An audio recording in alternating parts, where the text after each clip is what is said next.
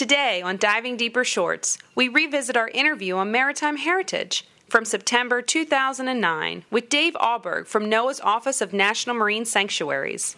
Let's listen in. Dave, can you expand a bit more on what is meant by maritime heritage?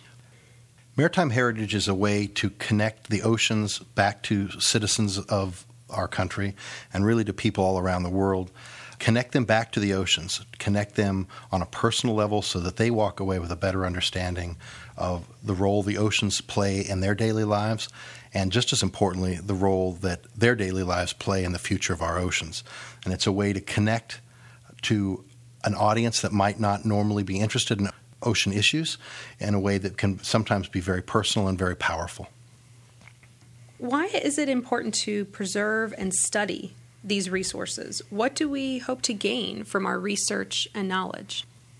Well, I think a couple things. One, as with any historical project, at the end of the day, it helps us better understand ourselves.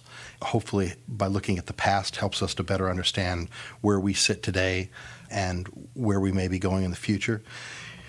But in terms of the broader picture, I think what's really significant about maritime heritage resources, and certainly the role that the the study and promotion of maritime heritage resources plays in within NOAA, is that it helps people come back to the ocean. It helps connect them to the ocean.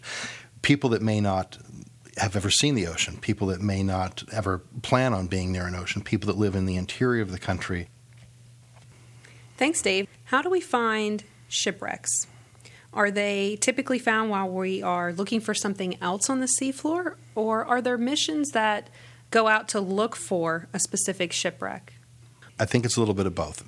And the, the classic example of the approach where we're looking for a particular shipwreck would be the Monitor or the Titanic.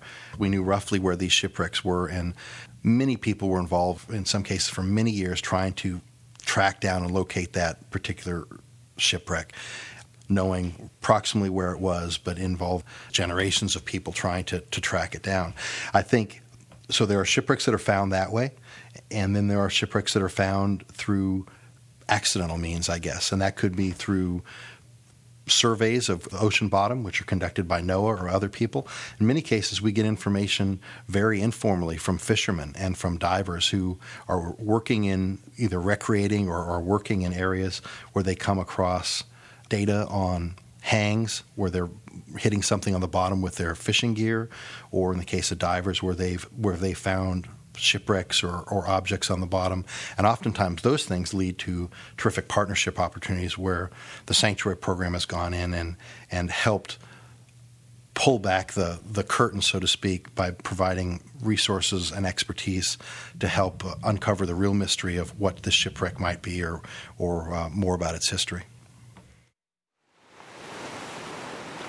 That's all for today's Diving Deeper Shorts, where we highlight a few minutes of your favorite Diving Deeper episodes. Want to learn more? Go to oceanservice.noaa.gov slash podcast.html and select the September 2009 podcast archive to listen to the full interview with Dave Alberg on maritime heritage.